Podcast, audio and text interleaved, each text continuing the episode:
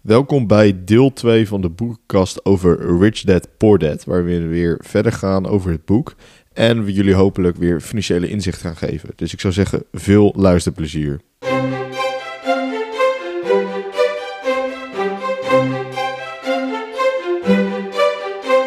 Wat je ook bijvoorbeeld de verschillen hebt tussen een eh, rich dad en een poor dad, dan vond ik twee hele mooie vragen.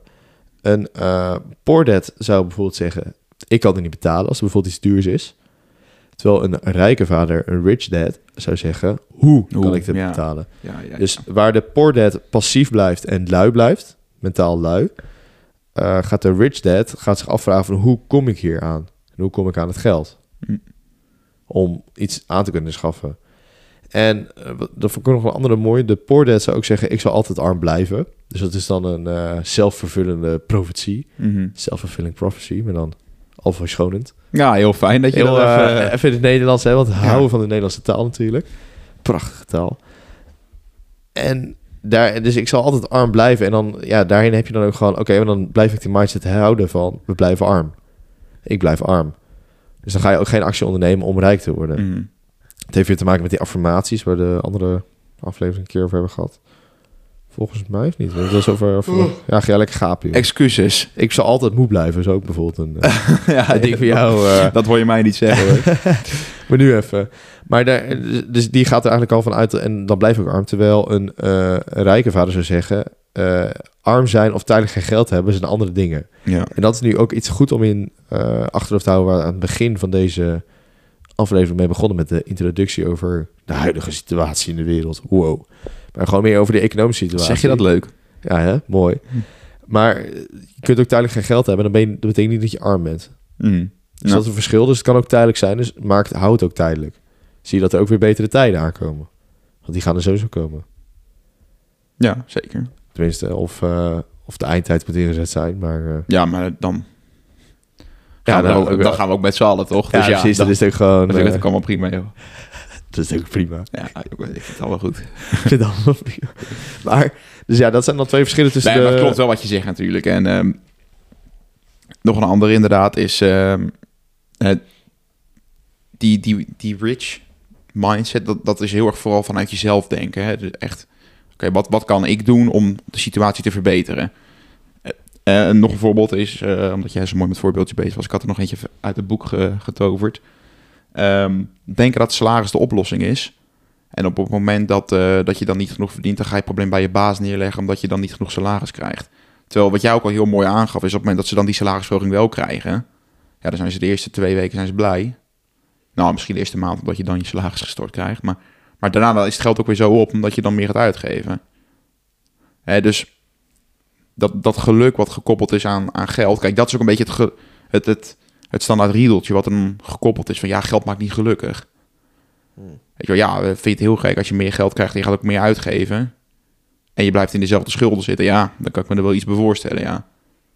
Terwijl ik kan me wel voorstellen dat als jij gewoon heel goed met je geld omgaat, dat biedt wel Ja. bepaalde vrijheden.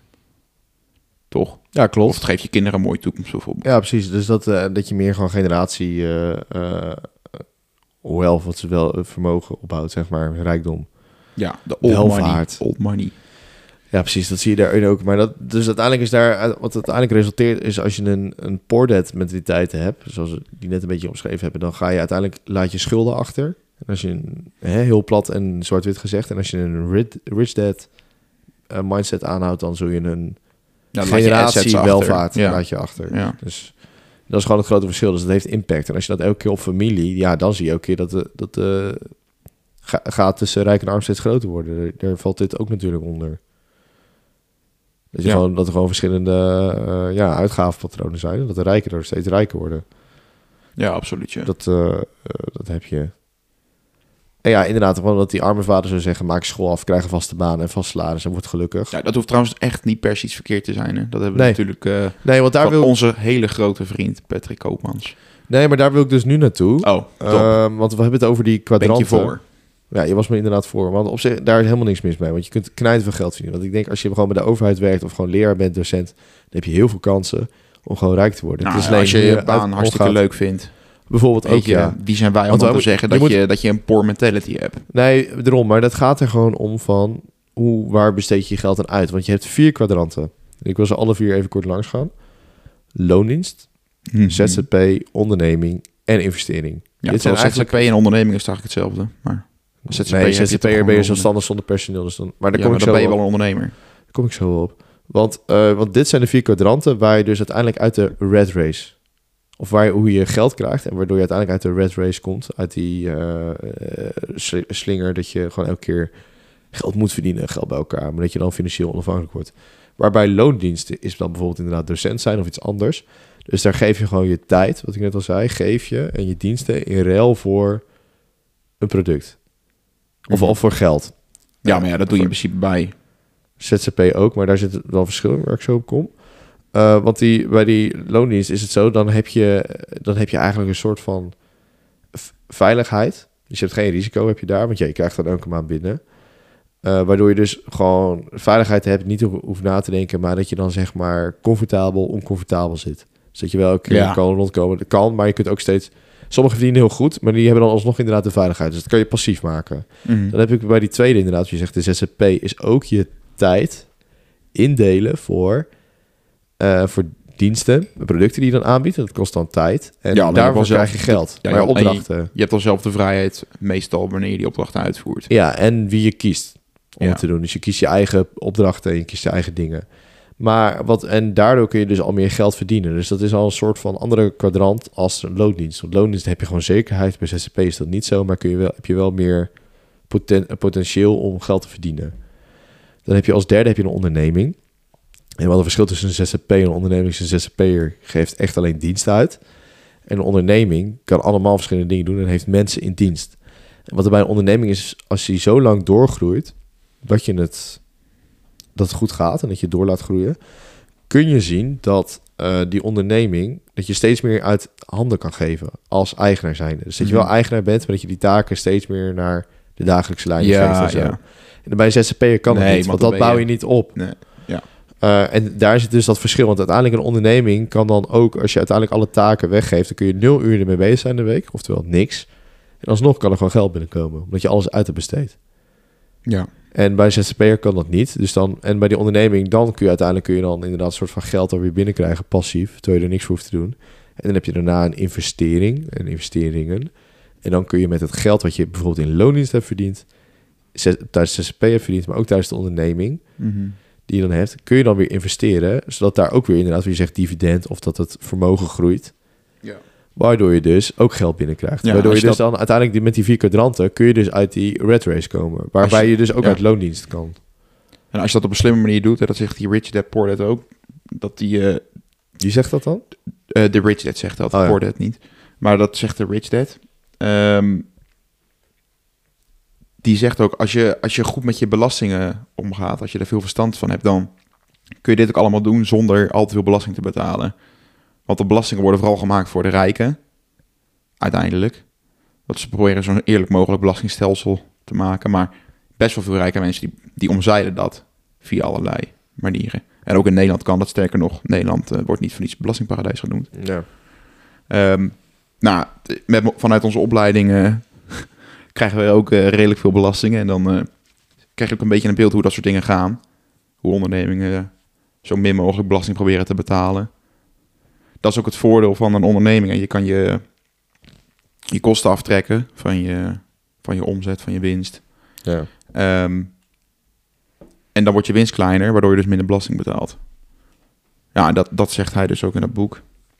Eh, Robert zelf, de schrijver. Dat eh, rijke mensen die betalen geen of zo min mogelijk belasting. En dan eh, daar komt die financiële intelligentie ook weer bij kijken. Maar ook bijvoorbeeld om de mensen om je heen die je verzamelt. Adviseurs, accountants, eh, advocaten. Die zorgen er allemaal voor dat je uiteindelijk zo min mogelijk belasting betaalt. ja. Terwijl als je in loondienst werkt, ja, dan kan je moeilijk de belasting... eh, Ja, die kun je Ontwijken. lastig omzei- omzeilen inderdaad. Ja, het hoeft ook tenzij- niet... je zwart het gaat is niet echt werken, maar- ontwijken, maar het is meer gewoon slim gebruik maken van de maas in de wet. ja, Dan, dat is eigenlijk meestal wat bedrijven doen. En niet per se dat je het dan bewust... ja het, of zo, het, maar is het is eigenlijk alleen maar grijs gebied. Nou, niet allemaal. Sommige dingen kan, kan je ook echt, echt bij, bij de wet aftrekken. Ja, daarom. Maar het is ook wel een beetje... Nou, maar ik denk gewoon dat er inderdaad gewoon slimme dingen zijn... waardoor dus ondernemers, of tenminste mensen die meer vermogend zijn... daardoor meer die trucjes kunnen doen. Ja. Ja, Dus met is ook vastgoed is het ook natuurlijk, hè. Er Ja, komen, daar nu al, komen al- nu al andere regelingen aan. Ja, maar ja, ze hebben zo lang Ja. hebben ze ge- gewoon... Eigenlijk zou zeg maar, als je het echt zou moeten aanpakken, zou je het alleen naar de overheid moeten. Je zou niet dan naar de rijken moeten wijzen, maar je zou eerst naar de overheid moeten wijzen Ja. van, hey, eh, doe je wat aan als je eh, door dit problematische beleid, want daardoor kunnen zij het doen. Ja. Het ligt niet aan de rijken, want zij maken alleen gebruik van de kans. Nou, dat is gewoon slim. Ja. En als, als die rijken het kunnen, dan kan iedereen het. Ja, dan kan ook iedereen het. Maar hij heeft het daar inderdaad ook heel erg over dat belasting, dat dat heel erg een, een ding is wat je het Ja. verschil kan maken. Eh, dus ja, inderdaad, kijk daar ook. Nou, dat is echt wel... eh, Het is niet zo even 1, 2, 3 ernaar kijken. Dat is echt heel moeilijk. Zeker in Nederland. Dat is zo complex. We hebben, je, ik heb dan thuis zo'n belastingwettenbundel. En die is dikker dan het, eh, dan het standaard wetboek. Ja, nou, dat wetboek is al complex. ja dat Dus is wel dan, vrij eh, complex, ja. ja, dat is heel veel echt ontzettend complex. Maar ja, als je, je kan ook gewoon de goede mensen... Als je, ja, ik bedoel, er lopen niet voor niets bij een onderneming... vijf belastingadviseurs en tientallen accountants rond. Ja, bij een groot bedrijf dan inderdaad. En Dus, juristen. Ja, goed, hij heeft het inderdaad over, over die belastingen. Dat, dat, eh, dat je daar ook heel slim mee eh, kan omgaan. Terwijl ja, inderdaad, als je gewoon in loondienst bent, dan betaal je er gewoon meer voor. Dus Ja. kun je minder snel uit die red race kun je dan komen. Ja, inderdaad. Dat is een ding. En dan hadden we het net al over assets en liabilities. Mhm. Eh, en daar zit dan natuurlijk een verschil in. Assets en liabilities. Ja, het zijn gewoon eigenlijk twee, twee, twee tegenpolen. Dat zijn zoals twee tegenpolen, ja. Waarvan de ene je geld geeft Ja. en de andere je geld kost. We hebben dat dan wel een beetje laten doorschemeren. Maar inderdaad, de Ja. assets, dat zijn dan de dingen waar jij je geld aan uitgeeft... die je vervolgens weer geld moeten opleveren. Ehm, ja, ik wil het eigenlijk in, in economische of financiële... met een financieel voorbeeld doen, maar dat ga ik niet doen. Want, Ga je, Nee, nee, nee, nee, nee. Dat, dat gaan mensen niet begrijpen. Dus dat maakt ook helemaal niet uit. Ehm, maar ja, zo'n asset, nou, een voorbeeld is inderdaad dus vastgoed of bijvoorbeeld een, eh, een aandeel. Eh, wat we net al zeiden, dat geef je dan dividend en daar krijg je dus meer geld door. Dat is een asset, daar geef je dan eens je geld aan uit. Nou, liabilities. Ehm tja, een voorbeeld. Auto, dat is een liability. Geef je geld aan uit, leef je geen geld op. Sterker nog, als je een eh, nieuwe auto koopt en je rijdt de winkel uit, dan eh, is Heeft je auto ineens een derde minder waard. Nou, zo, zo hard gaan die dingen. Eh, dat is bijvoorbeeld van een liability. Ja, gewoon dingen die je geld kosten. En Ja. niet per se geld opleveren. Nou, niet per se, gewoon geen geld opleveren. Gewoon, ja, die gewoon geld kosten. Maar je hebt bijvoorbeeld eh, energie. Bijvoorbeeld, Energie bijvoorbeeld van eten. Ja. Terwijl ik dat ook altijd wel lastig vind. Want als je Vind gewoon investeert in goed eten, dan... Ja, dat levert je natuurlijk niet direct geld op, maar wel een betere gezondheid bijvoorbeeld. Ja, oké. dan gezondheid zou dan ook weer als een li- En- liability... eh, Nou, dat is eigenlijk een asset, je gezondheid. Nee, want het kost wel geld, gezondheid. Ja, maar een, een aandeel kost ook geld. Ja, maar ik denk dat eh, omdat, omdat je daar toch over puur economisch en, en met een gezondheid heb je meer Ja, als je daar abstract, puur eh, met, met, met hij kijkt echt mindset puur- en nou hij, ja, hij heeft niet over gezondheid en dat ja. soort dingen. Hij heeft echt alleen puur over geld. Dus ik denk dat hij het wel bedoelt dat als je echt liabilities, dan kan het inderdaad ook wel op termijn. Kan Ja, maar hij heeft het wel over dat je zo min mogelijk geld moet uitgeven aan je liabilities. Maar ik vind niet dat je zo, min mogelijk geld moet uit, zo min mogelijk geld moet uitgeven aan je gezondheid. Nou ja, precies. Ja, omdat je misschien dan een bredere... Misschien zit het ook wel een beetje te last. Ik denk dat we echt naar de producten moeten kijken.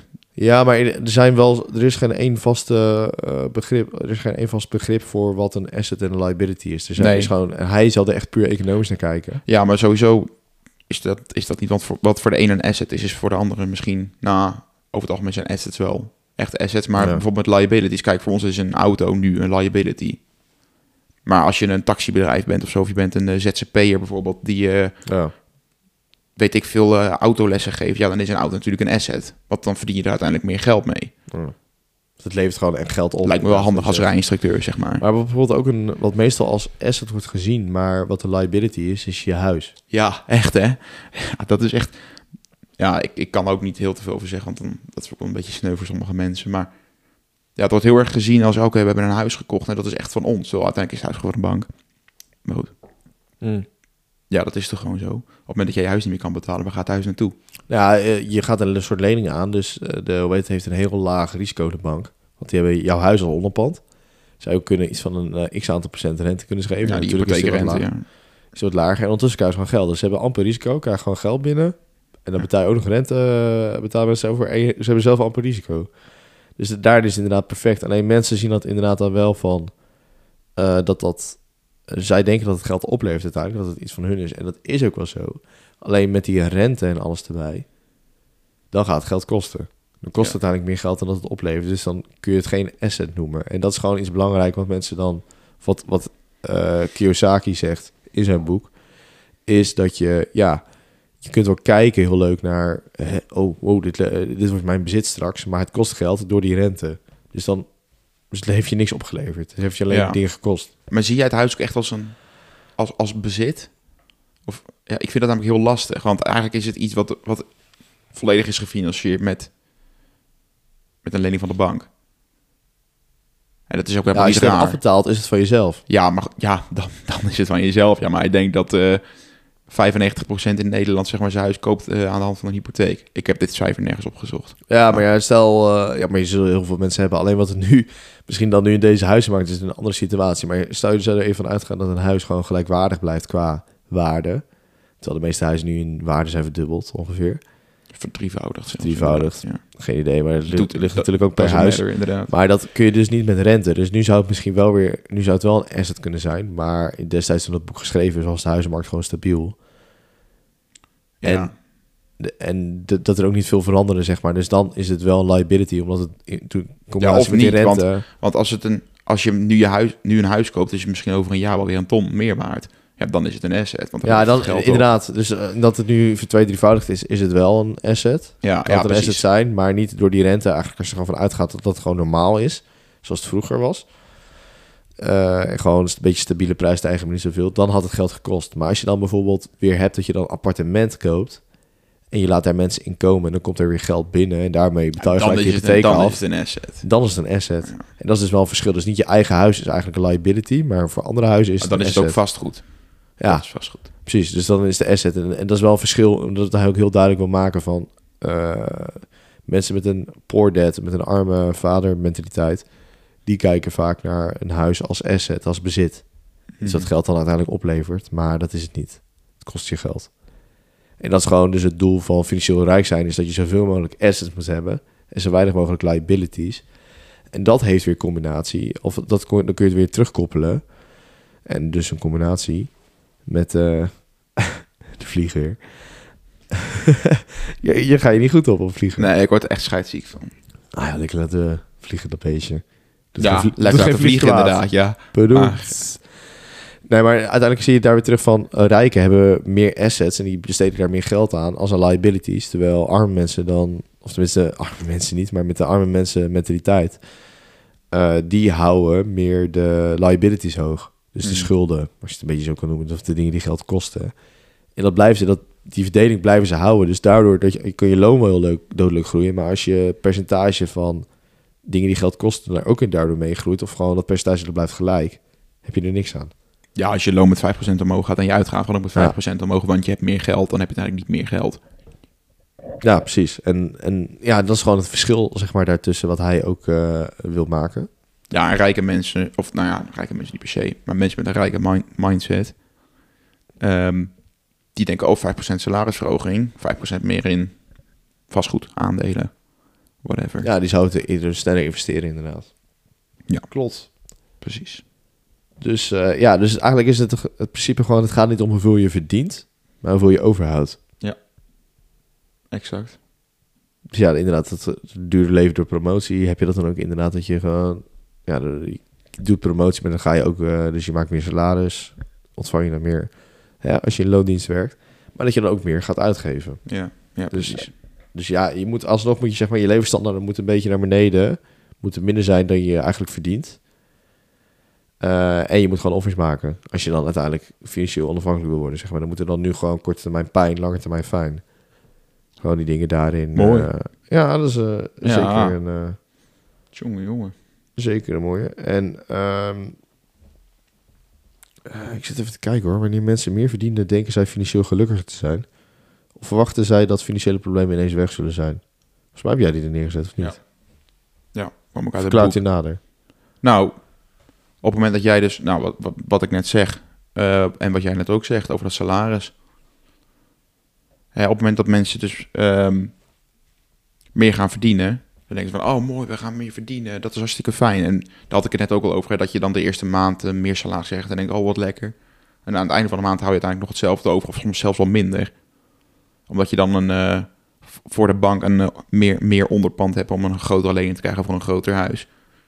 Maar ja, dat grotere huis dat komt natuurlijk ook gewoon met zijn kosten. Eh, ehm, je, je gasrekening. Die, eh, nou, dat is iets wat absoluut meer aan het stijgen is de afgelopen jaren, afgelopen weken. Afgelopen jaren ook trouwens, als je gaat kijken. naar Nou, dat sinds februari echt heel erg. Ja, absoluut.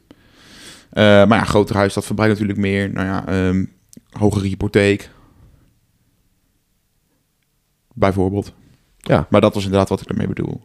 Ja, Dat, precies. eh, dat komt ook uit het boek overigens. Van ja, je kan wel leuk meer gaan verdienen. En dan denken heel veel mensen van ja, geld maakt... eh, dat, dat meer geld, dat maakt dan op dat moment misschien meer gelukkig. Maar dat... Als je er op die manier mee omgaat, dan... dan is het helemaal niet zo. En dan maakt geld eigenlijk zelfs ongelukkig. Ja, uiteindelijk, het, het geld- wat ik net al zei, inderdaad, geld is neutraal. Ja. Dus alleen weet je hoe je ermee omgaat. Dat is, eh, Ja, als je er het goed mee omgaat, dan kan geld heel gelukkig zijn. Dat zei Ja. ik ook toen straks. Van ja, dan kan het eh, best wel veel voordelen geven, denk ik. Vrijheid, tijd. Klopt. Maar ja, goed, het kan ook eh, in je nadeel werken. Of eh, inderdaad, als je uiteindelijk zoveel geld hebt, dat je dan alleen maar overgaat om macht. Ja, Uiteindelijk, Nee, dat vervult ook als je toch al heel lang financieel afhankelijk bent. Maar ja, wij zitten nog in de red race. nog wel, ja. Ja. Dus eh, we hopen met z'n allen dat we eruit gaan. Ja, ja maar ja, zit je, zitten wij... Ja, Tuurlijk zitten wij in de red race. Zolang, ik heb nog een bijbaan. Zolang ik dat moet doen, dan zit ik sowieso nog in de red race. Zonder die bijbaan zou ik nu niet kunnen ja rondkomen. maar wij hebben wel een andere mindset. Ik bedoel, jij investeert ook. Ik investeer ook. Ja, dat, dat is ook wel zo. Maar dan alsnog, zeg maar, je zit er alsnog in. Ja, je zit... Ja. Dus je bent alsnog aan het... eh, je, je bent niet financieel afhankelijk. En zolang ik dat niet ben, Nee, nee. zit, zitten we in de red race. Ben je niet Dus- financieel onafhankelijk? Want dat valt me wel erg van je tegen. Nou, Ja, ik kan- ja, misschien als eh, opeens bitcoin naar een miljoen gaat, dan... eh, dan Dan ben ik ook niet financieel onafhankelijk, hoor. Of bezit jij een hele bitcoin soms? Mm, doe ik geen uitspraak over. ja, wat? Nee, maar dat, ik vind met dat soort dingen, hoeveel crypto en dat- of hoeveel is hetzelfde als ja, wat, eh, Nee, wat joh, welke, dat- dat welke partij stem je of eh, dat heb ik altijd met andere. Dat is echt trouwens echt een tip. Ga ook niet vragen hoeveel aandelen andere mensen hebben en zo, want het is gewoon echt, inderdaad.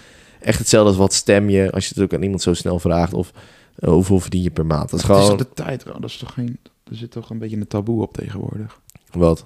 Op eh, wat stem je en hoeveel verdien je. Mag je dat allemaal niet vragen aan mensen? Nou ja, ik vind het gewoon niet chic. Ik, eh, ik zou het Nee, niet op de eerste eh, ding... Of, met, van. of het moet dan echt ter sprake komen dat mensen het echt wel durven. Maar als je het gewoon opeens vraagt, dat, ik vind dat een beetje een gekke vraag. Ja. Als collega's of zo dat in één keer vragen. Of eh, die je niet kennen of nieuwe collega's. Dan denk ik echt van ja... eh, waarom zou je dat vragen in één keer? Of, dan- of het gesprek moet er echt zijn. Maar meestal kun je het al soort van... Als je gesprek hebt met iemand, kun je er al een soort van uitcijpelen. Tenminste, Ja. wat ik heb gemerkt bij de studentenvereniging nu een beetje afgelopen... eh, De studentenvereniging. Hebben jullie het daarover... eh, jullie politieke keuzes? En, eh, Nou, nog niet heel erg, maar eh, een klein beetje. Maar goed, daar gaat het nu ook niet om. Want ja, nee, een andere les die Robert Kiyosaki, en grapje, Kiyosaki, zei... Kiyosaki, ja, zo zei je het. Ik moet het eigenlijk even ergens noteren hoe jij dat hebt geschreven. Ja, maar- dat gaan we er niet achtervolgen hoor. dat gaan we zeker niet achtervolgen. Is dat je mentale problemen moet overkomen. En eh, er zit een heel lijstje, die we nu, een heel mooi rijtje die we dan nu hebben opgeschreven. Waarvan de eerste angst is. Angst geeft risico, eh, is angst voor risico. Dus je bent daar bang voor, voor om risico te nemen. En daardoor is veiligheid lekkerder. Ja, ja, hij zegt ook echt in het boek van eh, angst en hebzucht. Dat, dat, dat controleert het leven van mensen. En die angst, de angst om je hypotheek niet te kunnen betalen... en daarom maar bij die baan te blijven... zodat je je salaris ontvangt. Ehm, de angst dat je geen eten hebt. Dat soort dingen. Terwijl dus helemaal geen excuus te zijn. Want wat, wat je ook gewoon kan doen is... terwijl dat je je vaste baan hebt... ehm, beginnen met ondernemen... Het hoeft allemaal niet heel lastig te zijn. Alleen als je echt vanuit angst denkt, dan... Ja, dan, dan denk je... Ja, ik, ik denk zelf niet vanuit angst. Dus dat is misschien... Het is voor mij ook heel lastig in te beelden hoe je dan denkt. Maar dan zal je misschien wel denken dat... Er zit je de hele tijd een de- vlieg om mijn hoofd heen. Jezus. Nou, Ehm, maar... Ja, ik denk dat je dan echt... eh, ik ben helemaal afgeleid. Dan heb je echt die mindset van... Ja, ehm, ik ben bang om eh, niet meer rond te kunnen komen. Of eh, dat, ik, dat mijn geld dat ik in die onderneming stop... dat dat er niet meer terug gaat komen. weet ik veel. Ik denk dat Ja. dat soort, dingen, dat soort dingen zullen in je hoofd rondgaan. Nou, en dan haken er denk, ik- denk ik de meeste mensen al af. Ja, veel zullen dan al denken, dan gaan we voor zekerheid, zeg maar. Ja, ja exact. En ik snap dat ergens ook wel, hoor. Want Ja, dat is helemaal niet raar, joh. Nou, als je student bent en zo, dan is het natuurlijk minder, want dan heb je minder verantwoordelijkheid. En dan kun je het Mhm. ook langer je fout herstellen. Maar stel, je hebt een huis met inderdaad wat je zegt, een hypotheek en je hebt kinderen en alles. Ik bedoel, het is niet heel makkelijk om te zeggen. Het is alsnog wel een Natuurlijk keuze. niet. En je kunt wel een soort van kleine stappen erin al maken. En daarom is het ook beter hoe eerder, hoe beter je ermee begint.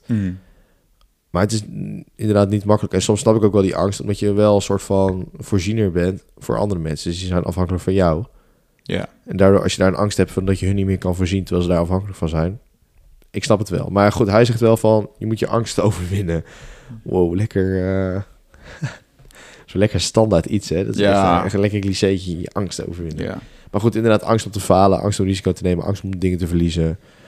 Eh, ja, de, dat soort dingen, dat moet je eigenlijk overwinnen om ja, zo- uit die red zo race. cliché, maar- Ja, maar het, het is wel wat hij er neerzet. En Ja. het is... Ja, het- alleen maar wat het boek... eh, Ja, wat er, wat er ook in staat. Maar op zich, ja, er zit wel wat in. En ja, ik ben echt, gezegd ik ben echt ontzettend groot fan van, eh, van het boek. Ja, daarom. Het is eh, Ja. een goed boek, daarom spreken we hem ook. Maar een andere ding is luiheid.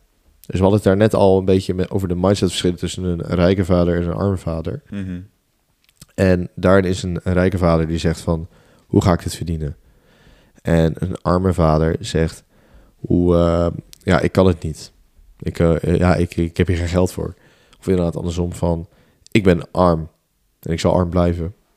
Ja, Dat geeft je ook een mentale luiheid. ja, ja inderdaad. Dus, en eh, terwijl een, een rijk iemand zou eerder zou zeggen van, eh, ja, dat is wel... eh, ik, ga, ik ga er wel gewoon... Ik ben dan nu tijdelijk, maar ik ga er weer hard aan werken. Dus dan ben je minder lui, zeg maar. Dus dat is gewoon iets om, om te overwinnen ook.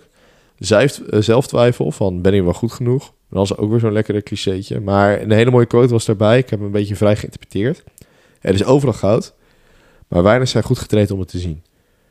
En dat gaat eigenlijk over, er zijn eigenlijk overal kansen, maar mensen zijn te weinig getraind of hebben te weinig zelfvertrouwen erin om die kansen te pakken. Om Ja, echt rijk te worden. Ja, Om inderdaad, die fastlane, eh gewoon met fastlane, gewoon snelweg pak je gewoon om uit die, uit die ratten, uit die muizenrace te gaan. Die red race. Ja, en volgende is arrogantie, dat je jezelf helemaal gaat verheven, omdat je een bepaalde mentaliteit hebt of denkt van, nou, ik heb het niet nodig. Dit heeft gewoon iedereen nodig. Hebberig worden, dat je het echt gaat doen om het, eh, ja, om, om het te bezitten en dat je een soort jaloers bent. En ja, Ja. inderdaad, wat je zegt, inderdaad, hebzucht hebben van een mooie auto om het aan anderen te kunnen laten zien. Dus ja, dan heb je een soort hebberigheid, hebzucht. Dat is gewoon dus niet, eh, niet goed. En ondertussen heb jij het boekje opengeslagen. Ik weet niet... Ja, eh, nee, ik was even nog kijken of ik nog wat kon toevoegen, inderdaad. Maar dus, ja, er staat ook in, ik had dat ook eventjes ge- gemarkeerd, inderdaad. Ehm, dat het, de wereld geeft je altijd, eh, altijd kansen. Dat zegt hij ook. Er zijn altijd kansen in de wereld. Je, in je hele leven krijg je die kansen. Ehm, hij zegt zelfs iedere dag van je leven. Nou ja, dat, hè? Maar hij zegt daar ook bij dat mensen met financiële intelligentie dat soort kansen nastreven. Ehm, en dat, dat zegt hij ook gelijk. Mede om die reden is het belangrijk om je financiële intelligentie eh, te ontwikkelen, zodat je ook die kansen kan herkennen. Dus ja, en ondertussen zit Rowan, eh, denk ik, eventjes voor de story of zo, of eh, Ja. iets in die richting. Klopt, Ja, dus fotootje maken. kijk, nee, heel goed. Maar inderdaad, ehm, die financiële intelligentie komt daar dus echt bij kijken. Dat je dan die kansen die, eh, die je ziet, ehm, dat- je dan echt kansen kan zien die daadwerkelijk eh, voor het oprapen liggen. Daar is die En financiële eh mis je kans niet. Hè? Nee, Allemaal in deze tijd is wel, eh, wel belangrijk. Ja, want zoals kijken, dat, dat zeggen ze ook vaak, hè, dat miljonairs die worden geboren in tijden van, van angst, Een crisis. in een crisis. Ja, dat. Dank. Ja, daar worden meestal de miljonairs gemaakt. Nee, en de Warren Maar- Buffett, dat is de quote waar ik het mee verward. Die heeft toen ook gezegd van... ehm, wees, wees angstig wanneer anderen voorspoedig zijn, zeg maar, met het kopen van bijvoorbeeld aandelen. Dus heel erg met de aandelenmarkt zo. Hè. Op het moment dat alles eh, omhoog gaat, dan is er heel veel positiviteit. En dan gaan steeds meer mensen kopen, kopen, kopen. En dan Ja. zegt Buffett juist van, ja, probeer dan juist angstig te zijn. En Ja. Ja, dus je moet eigenlijk beter te tegen de markt in ja, investeren. tegen de markt in investeren, exact. Ja. En op het moment dat het dan allemaal naar beneden gaat, dan... eh, Ja, dus je hebt bijvoorbeeld zo'n veermeter op eh, met bitcoin en zo. Dus als die laag Ja, staat, dan juist bijkopen.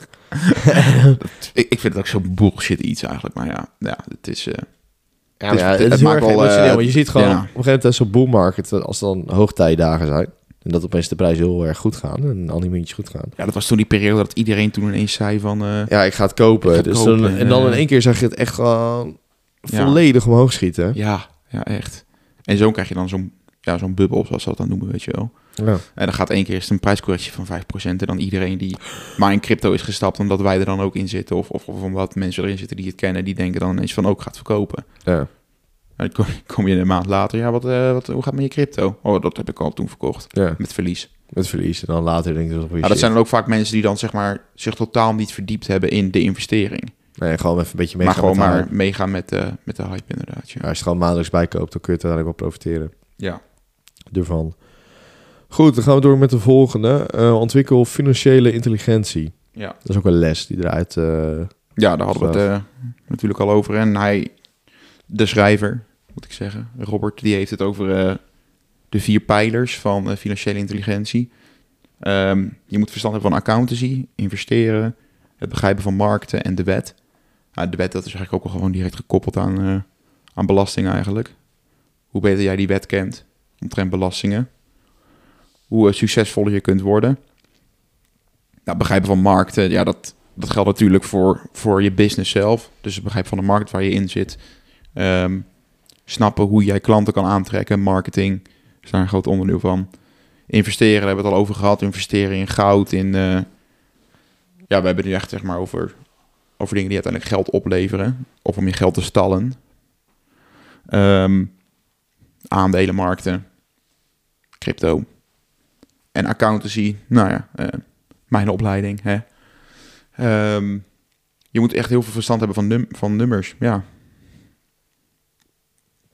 Verstand hebben van cijfers is ontzettend belangrijk eh, als je. ja, maar dat heeft dan ook weer een combinatie met belasting en zo betalen, toch? Dat, dat, eh, ja, tot, dat je daar een beetje gewoon slim bent en dat je gewoon goed kan zien, oké, dit kost mij geld. En dat je daardoor sneller uit de... Dat ja je nou, heeft dan niet zozeer superveel met belastingen te maken. Dan moet je weer bij- een belastingadviseur zijn hoor. Maar meer gewoon dat duidelijk op... op Maar eh, accountancy is echt meer van, oké, wat, wat gaat mij dan geld opleveren? Ehm, wat zijn mijn kosten en hoe kan ik uiteindelijk dan zo min mogelijk winst overhouden, zodat je uiteindelijk zo min mogelijk belasting kan betalen. ja. Ja, Ja. dat is gewoon heel belangrijk. Ja, super. En daarnaast is eigenlijk ook nog iets anders voor je financiële intelligentie. Focus je op je talenten of op je eh, business. ja. Dus je kunt ergens heel goed in worden, zoals lesgeven en zo. Maar eh, levert dat je uiteindelijk financiële vrijheid op? Of moet je dan bijvoorbeeld een business doen dat je dan, of een onderneming, dat je dan inderdaad daarna ziet van, oké, dat levert mij ook weer die vrijheid op. En wat vind je dan echt belangrijk? Ga dan alleen voor passie? Want we zeggen altijd wel van volg je passie en dat soort dingen. Ehm, en dat is natuurlijk ook heel belangrijk, dan volg je talenten. Alleen die talenten moeten natuurlijk wel weer wat opleveren voor vrijheid ook weer, zeg maar. Zodat je misschien weer andere tuurlijk. dingen kan doen. Hoeft Ja. niet. Maar dat is wat hij zegt, van eh, denk daar ook over na. Dus niet alleen maar dat je gaat doen wat je leuk vindt, maar dat het ook echt wel wat, wat oplevert. Ja, maar of, of ja, je kan ook gewoon zorgen dat je dan de, be- de beste docent wordt die op die school zit.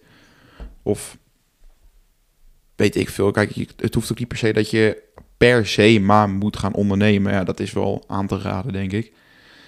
Maar het kan ook gewoon, wat, wat jij ook al zei, uit loondienst, daar kan je ook gewoon Ja, prima. ja eh, inderdaad. Maar wat- lig je focus voor jezelf. Waar ligt je focus in? Ja, waar ligt Kijk, en als jouw passie echt, ja, ik geloof daar namelijk wel in. Dat je wel echt moet doen wat je passie is. Ja, en als jouw passie gewoon totaal niet ligt bij ondernemen, ja. Wie zijn wij dan om te zeggen Ja, van, maar nou ligt ja, het bij mensen echt de passie bij onderneming zelf? Iets wat ze in de onderneming doen? Meestal welke ondernemingen ze doen, niet echt de onderneming zelf. Maar meer dat ze gewoon een onderneming zien als handige tool. Want dat geeft meestal ook heel veel gezeik, nou ja, onderneming. ik denk dat je het ondernemen zelf, als je echt, echt een diehard ondernemer bent, dan moet je er toch wel een bepaalde passie voor hebben, neem ik aan. Ik weet, ik, ja, ik, ik weet het niet zo goed, want het is natuurlijk wel zo dat dat vaak meer als tool wordt gezien. Tenminste, als ik een beetje ondernemers spreek, zo dat ze meer dachten van ja, dat is het makkelijkste om te doen. Dat is de enige manier om te doen. En, maar doordat wat ik in mijn vak doe, daar heb ik een passie voor en daar is een onderneming voor. Ja, ja, maar het ondernemen zelf manier, heb je ja. geen, geen passie. Ja. ja, precies. Dat is een beetje... Maar goed, daar moet je dus ook eh, kijken. Eh, een andere is een zoeker groter waarom om financieel rijk te worden. We hebben nog echt een paar kleine adviezen waar we, of lessen inderdaad die erin staan, die ik, die ik persoonlijk uit het boek gehaald. En jij dan waarschijnlijk ook. Ja, ik ook inderdaad. Ja, Precies. zeker. Dus eh, wat, wat ons nog opviel, ehm, is het zoeken het grote waarom om financieel onafhankelijk slash rijk te worden. Ja, Eh, dat is nu heel duidelijk van om eten te kopen. Hè, straks met inflatie en zo. Nou, dat Lekker is wel- makkelijk. Dat is Ja. toch wel chill, hè, als je dat een beetje kan. Maar zoek gewoon inderdaad het grote waarom. Het gaat niet alleen om het enige doel hebben om financieel... Volgens mij hebben wij het onafhankelijk hier al een keer over gehad. Dat we toen over het waarom inderdaad eh, Ja. een, een stuk hadden inderdaad. Maar dat, dat motiveert eigenlijk alleen maar om het ook daadwerkelijk te doen als je een goede waarom hebt. Maar ja, ga verder, want Ja. ik breek een beetje in. Maar, Nee, maar dat is ook zo. Maar het is gewoon Ja. de kracht van herhaling. Van, het is inderdaad het grote waarom. Waarom doe je het? Ja. Wat ga je daarna mee doen? Dat is gewoon heel belangrijk. Mhm. Eh, heb je ook nog andere kies je vrienden goed? Daar hebben we het natuurlijk ook over gehad. Maar wel weer grappig dat ook weer deze terugkomt. Dus het is inderdaad ook leuk te zien de, de parallellen tussen al die verschillende adviezen qua boeken. Wat, welke adviezen geven. En uiteindelijk kom je dan een, krijg je dan een lijst, denk ik. En daar komen elke keer dezelfde in terug. Dus vind je vrienden goed. Zoek het grote waarom. Vind je held. Hè? Heb een voorbeeld. Dan loop ik alvast een beetje vooruit. Maar allemaal dat soort dingen zijn gewoon van... Overwin je angst. Dat zijn gewoon allemaal dingen die eigenlijk soort van standaard natuurwetten zijn. Die eigenlijk in elk boek terugkomen. Dus je moet eigenlijk een soort van proberen inderdaad... Dat, dat is wat ik iets meer probeer de afgelopen tijd. De rode draad tussen alle boeken te vinden. Mhm. Wel, welke parallellen zitten daarin? Ja. En dan kom je erachter, oh, het zijn veel. Dus vorige keer had het over, eh, nou ja, meer over persoonlijk leiderschap. En nu hebben we het echt over financieel. Het is echt puur. En dan zie je dat daar toch dezelfde elementen weer in terugkomen. ja, maar hij heeft het ook nog een stukje over leiderschap gehad. Hè? Want hij heeft zelf ook in het, eh, in het leger nog gezeten. ja, puur, precies. om die, puur om, die, om dat leiderschap zeg maar te ontwikkelen. Ja, dus dan zie je inderdaad Dus dat, daar, dat dat is het koppeling wel, met eh, elkaar heeft. ja. Weer dat leiderschap ook weer met financieel onafhankelijk zijn. Want daar gewoon dat- dezelfde... Toen legde hij ook die, die, die parallellen legde hij toen ook uit. Zeg maar, hij had toen hij had een hele goede baan op een, op een schip volgens mij. En ehm, toen nam hij daar dus afscheid van. Ging hij dus het leger in. Ja, je bent nooit, nooit te oud om te leren. Ehm, om die leiderschapskwaliteiten te ontwikkelen later voor in zijn onderneming. En toen zei zijn, zijn, zijn poor dad, die zei tegen hem van... ja, wat ben je mee bezig? Ja. En eh, je goede salaris daarin leveren. En eh, helemaal weer opnieuw beginnen en van nul. Terwijl zijn rich dad, die zei juist... oh, je bent hartstikke goed bezig op deze manier. Nee, dus daar laat je dan weer... om het nog even dat verschil te duiden op die Ja. Maar inderdaad, Een beetje de zaag scherp houden. Steve Exact. Covey. Lekker Exact. man. lekker. Oh, huurlijk. Eh, de volgende advies is: betaal je adviseurs goed. Dus mensen die inderdaad je consultancy of, eh, of weet ik veel wat, eh, je fiscale gasten die je dan hebt later. Dat je die gewoon goed betaalt, zodat je gewoon een beetje goed te vriend houdt en ze gewoon goed advies kunnen geven. Want dat kan je heel ja, snel maar dat verder je echt hoor. Dat is echt, echt ontzettend belangrijk. Als je een, eh, zeker als je een wat groter bedrijf hebt. Nou, ik denk dat die juristen van Apple eh, en de fiscalisten en al die accountants daar, die, eh, ja, die beuren goed. Die hebben het wel prima voor elkaar, Ja. denk ik. Met een zeker. gekke constructie in, eh, via Nederland eh, en Ierland zitten, zit volgens mij het hoofdkantoor. Dat je daar minste belasting... Ja, ja, dat- goed. Oh. Ja, ja, dat is echt zo. Ja, precies. Dat maar ja, je hebt bijvoorbeeld ook met Panama zo, dat ze dan dat is voor witwassen. Ja, maar dan hebben ze dus ook toch weer slim gedaan met die, met die landen. Dat in Panama hebben ze alleen die postadres hebben ze erop gezet. Ja, volgens mij hebben ze gebeurde die brievenbussen, die zitten hier op de Zuidas hoor. Ja, maar dat was het toen volgens mij destijds. Als ze Ja, hadden ze daar destijds. neergezet. Ja. Maar er was geen activiteit voor de rest. Maar dat- daar zijn natuurlijk wel weer wetten op veranderd. Om dat te doen. Maar goed. ja. Ja, het was, ook, het was ook weer deels witwassen. Ja, maar die gasten, want die hebben volgens mij ook zo'n film op Netflix die ook nog een keer zien. Dat van de week had een vriend van mij erover. En daarin hadden ze het dus over dat ze zeggen dat die gasten die dat, die Panama Papers verzonnen hadden, dat die zelf ook dachten van ja, maar wij doen zelf niks verkeerd. Wij maken alleen gebruik van de eh maat, maas, Maas in de de wet. In de Ja. wet. Ja, Ehm, maas in de wet. ja nee, maar dat moet uit. Ik eh, Maas in de wet. Weet je wat? Dus je ziet daarin gewoon ehm, dat, dat zij zichzelf niet als slecht of fout zien, terwijl heel veel mensen dat wel denken. Dus dan zie je weer dat stukje van niet oordelen van, kijk ook naar de andere hun referentiepunt slash paradigma, Mhm. om weer koffie erbij te pakken. Pakken Ja. alles lekker ja, zo. kijk, eh, wiens fout is dat Apple geen belasting betaalt? Is, het dat, is dat de fout van Apple zelf? Nee, natuurlijk niet. Nee, die maken alleen Nee, gebruik. die maken gewoon gebruik wettelijk- van, eh, van die idiote wetten in, eh, in ons land. En die zijn nu dan wel iets, iets aangepast, maar goed. En in, ehm, in Ierland. Dus ja, de- ja, dat zie je daar inderdaad. Dat, dat... Dus ja, het is ook net vanuit welk referentiepunt je het eh, bekijkt. Dus ja, hij zegt ook belastingvermindering door bedrijven heen. Dat is iets wat rijke mensen heel goed snappen. Ja. Eh, een ander iets is betaal jezelf eerst. Dus dat heeft te maken met heel vaak doen mensen geven eerst alles uit. Dus kleding, eten, huis, hypotheek, dat soort dingen. En daarna gaan ze nog kijken, kan ik nog investeren voor mijn assets? Mhm. Maar hij zegt, je moet je eerst een doel hebben voor je assets. Ja. Van ik wil een x aantal euro per maand inleggen of per jaar. En dan de rest, komt de rest pas. Dus je prioriteiten op orde stellen. Terwijl dan een arm inderdaad iemand, of een arme mentaliteits iemand, gaat dan zeggen van... hey, ik ga eerst even kleding en zo kopen. En terwijl Rijk zegt, ik ga eerst mezelf eh, assets laten kopen. Dus ik koop een, een paar eh, aandelen Apple Ja. bijvoorbeeld. En dan ga ik kijken wat ik nog met de rest kan doen. Dus jij zegt eh, op de 26e krijg ik mijn salaris en op de 27e koop ik aandelen. En, Nou, ik heb dat een hele poos wel gedaan. mhm. Moet ik zeggen dat de afgelopen zomer ik dan meer in de arme mentaliteit zat. Ja, nou, dan maar ben ik ik heb, enige. ik, heb- ik heb wel tijdens de, helemaal tijdens vorig jaar tijdens die lockdown en zo, tijdens de corona-lockdown, heb ik wel gewoon echt wel, dat was echt het eerste wat ik deed. ja. Als je er eerst jezelf uitbetalen, eerst gewoon die, een beetje op de spaarrekening zetten, de rest investeren en, eh, en dan pas met de rest komen. Zet jij geld op je spaarrekening? Ja, Ja, ik geloof in een buffer van, eh, ik heb echt, ik heb dan zeg maar zes maanden loon. zes, ja, tegenwoordig moet wel twaalf bijna worden. Ja, verdubbeling. Dat Met is wel logisch met de verdubbeling van prijzen. Ja, precies. Dus je moet eigenlijk, eh, zou je meer naar 12 moeten gaan. Mm. Eh, maar dat, dat heb ik nu. Eh, dus daardoor dat ik inderdaad iets minder op mijn spaarrekening kan zetten. Alleen soms heb ik nu zelfs wel dat, ja, weet je, met al die vakanties en zo, die een beetje dat ik zelfs een beetje van mijn spaarrekening moet afsnoepen. Dat ik niet aan mijn crypto en zo wil zitten en aan Ja, ja, dus dan precies. ga ik het toch een beetje van mijn spaarrekening afhalen. Maar goed, dat is op zich wel goed te doen. Als je het uiteindelijk later weer terugcompenseert, dat is goed. En de laatste les voordat we gaan afsluiten is eh, verspreid het inkomen en risico. Dat is gewoon iets, eh, iets heel belangrijks wat ik, wat ik zei. Eh, al eerder zei inderdaad van ik heb heel veel in crypto zitten, dus ik neem dit advies ook nog niet echt op. Maar verspreid gewoon je inkomen en je risico daarin. Mhm. Dat je gewoon kan zien, ik doe een deel in ETS, deel in aandelen, deel in crypto, deel in goud, zilver. Ja, dan kan je een aandeel ook onderscheid maken. Ja, dan kun je daar inderdaad ook weer Maar onderscheid dat, in. eh, dat gaan we nog een keertje Komt een andere keer, maar gewoon verspreiding is key, zeg maar. Variatie is key, zegt hij. Ehm, en daarin, dus dat is ook wel belangrijk. Ja, je kan zoveel eh, dingen, je kan goud, je kan flessen wijn, eh, zilver, schilderijen. Je kan het zo gek niet bedenken. Auto's. Auto's, schoenen. Ja, dat soort dingen. Whiskyflessen. Whiskyflessen, Een beetje ja. met wijn, inderdaad. Ja. Ja. er is gewoon zoveel om inderdaad te investeren. Dus eh, er zijn ook genoeg kansen. Dus, ja, dus Om eh, wat contant geld achter hebben. dat mis is je ook, kans niet. Ja, dat geld is ook altijd handig. dat Ja, het is niet echt een investering. Want Nee, dat, maar eh, meer de manier hoe jij je geld kan inzetten. Dat kan aan de hand dus inderdaad van eh, nou, bijvoorbeeld een, eh, een whiskyfles van 10k. Die, of, of een horloge is ook een goed voorbeeld. Ik had pas ook weer een Rolex gezien. Die was drie jaar geleden 4000 euro waard. En nu ging die voor 12.000 euro weg. ja.